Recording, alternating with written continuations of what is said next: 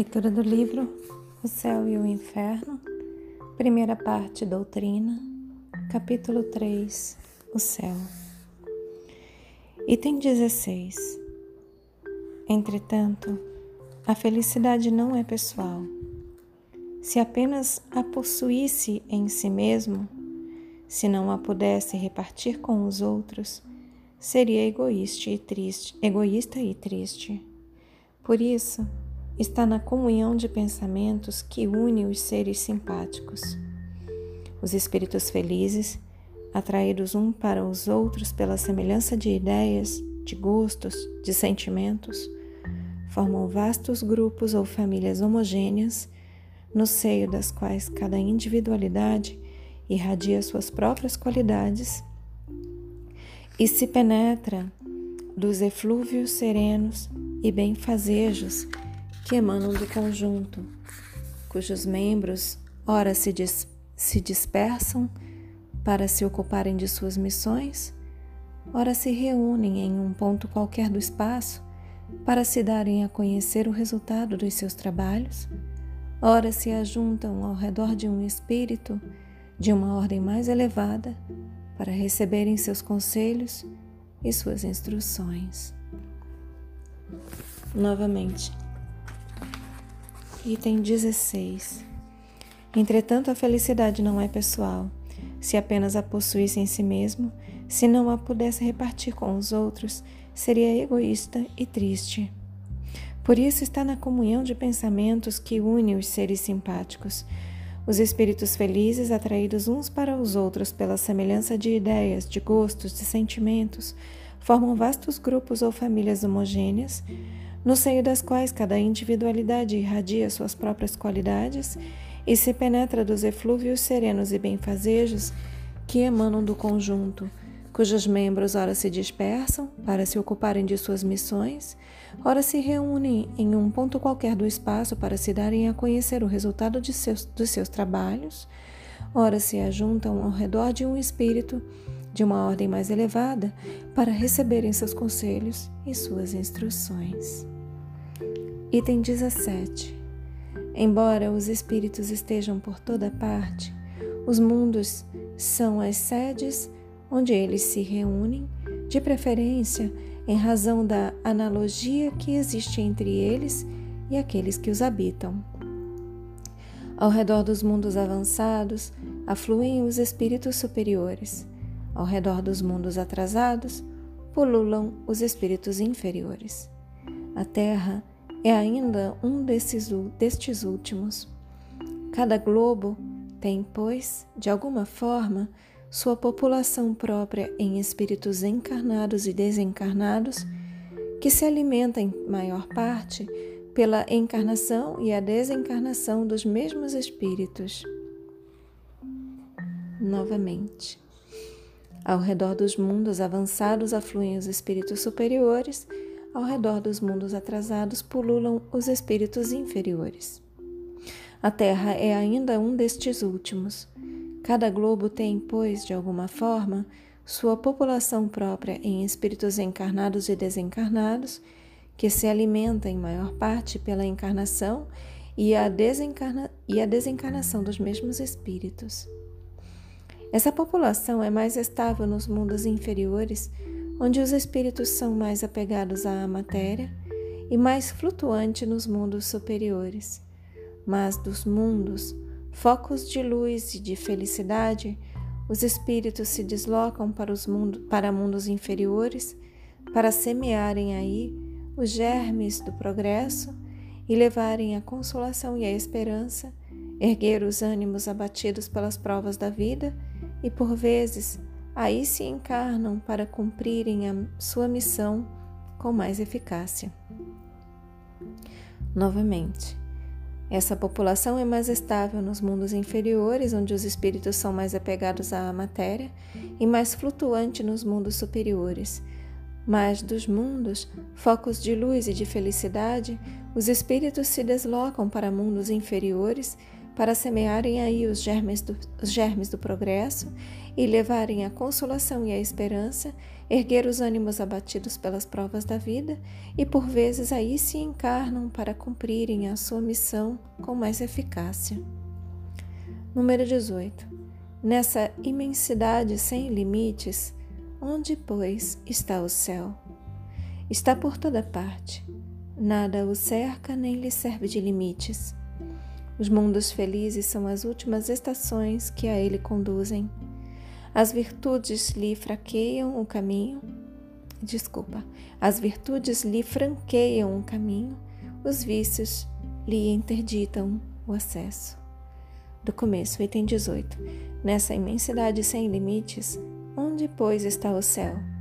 Está por toda parte. Nada o cerca nem lhe serve de limites.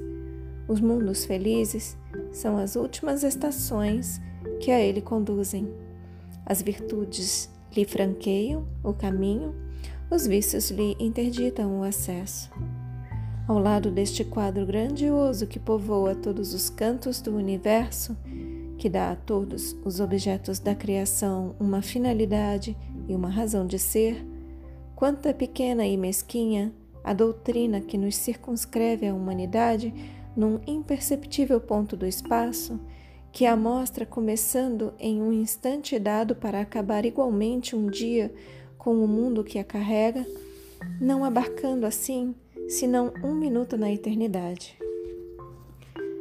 Quanto é triste, fria e glacial quando nos mostra o resto do universo antes, durante e depois da humanidade terrestre, sem vida, sem movimento, como um imenso deserto mergulhado no silêncio.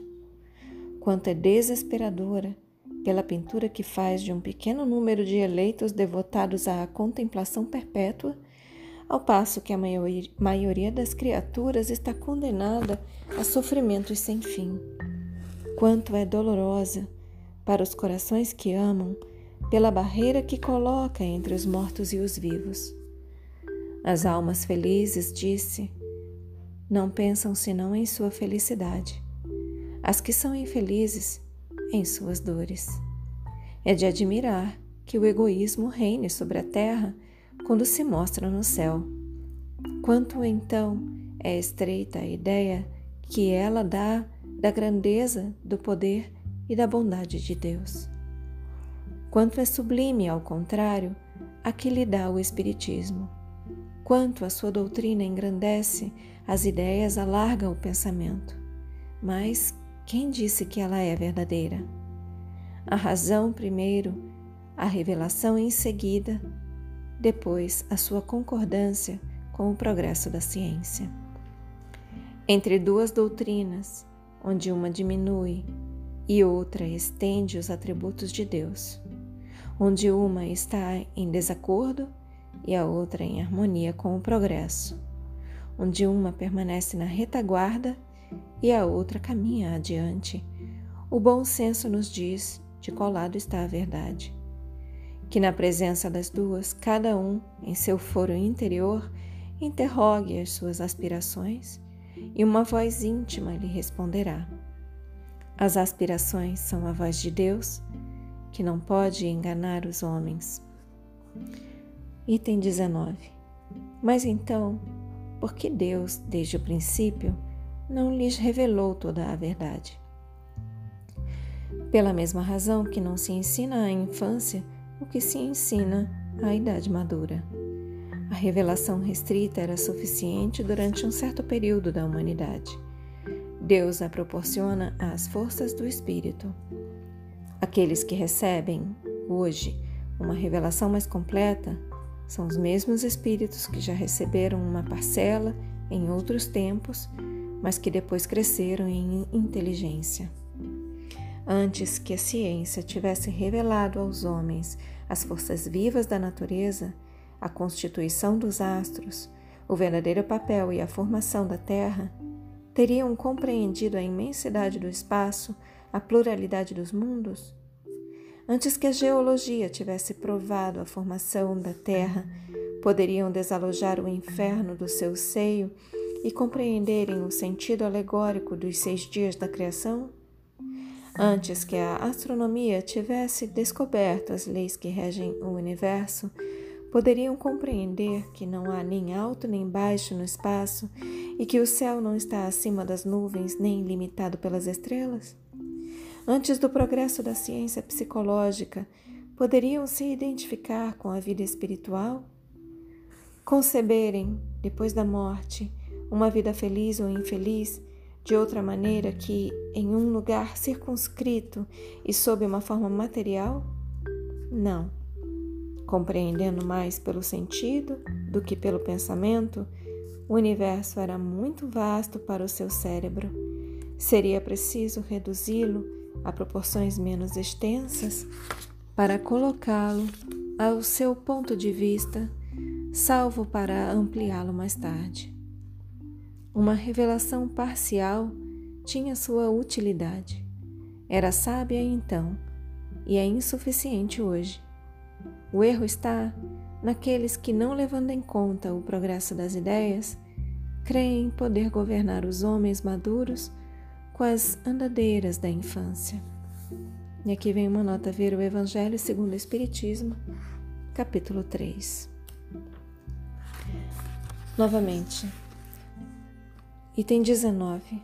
Mas então por que Deus desde o princípio não lhes revelou toda a verdade? Pela mesma razão que não se ensina à infância o que se ensina à idade madura. A revelação restrita era suficiente durante um certo período da humanidade. Deus a proporciona às forças do Espírito. Aqueles que recebem hoje uma revelação mais completa são os mesmos espíritos que já receberam uma parcela em outros tempos, mas que depois cresceram em inteligência. Antes que a ciência tivesse revelado aos homens as forças vivas da natureza, a constituição dos astros, o verdadeiro papel e a formação da Terra, teriam compreendido a imensidade do espaço, a pluralidade dos mundos? Antes que a geologia tivesse provado a formação da Terra, poderiam desalojar o inferno do seu seio e compreenderem o sentido alegórico dos seis dias da criação? Antes que a astronomia tivesse descoberto as leis que regem o universo, poderiam compreender que não há nem alto nem baixo no espaço e que o céu não está acima das nuvens nem limitado pelas estrelas? Antes do progresso da ciência psicológica, poderiam se identificar com a vida espiritual? Conceberem, depois da morte, uma vida feliz ou infeliz de outra maneira que em um lugar circunscrito e sob uma forma material? Não.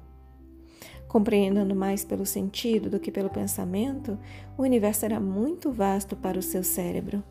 Seria preciso reduzi-lo a proporções menos extensas para colocá-lo ao seu ponto de vista, salvo para ampliá-lo mais tarde. Uma revelação parcial tinha, sido, tinha sua utilidade.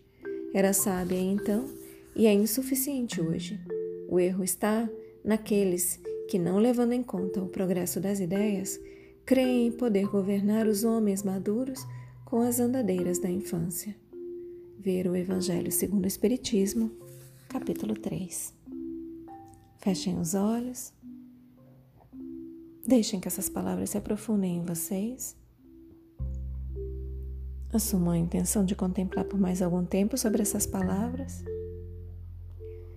Expressem gratidão aos seus guias, mentores, protetores e anjo guardião.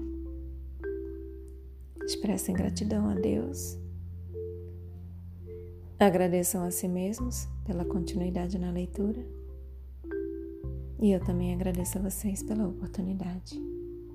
Boa noite. Namastê.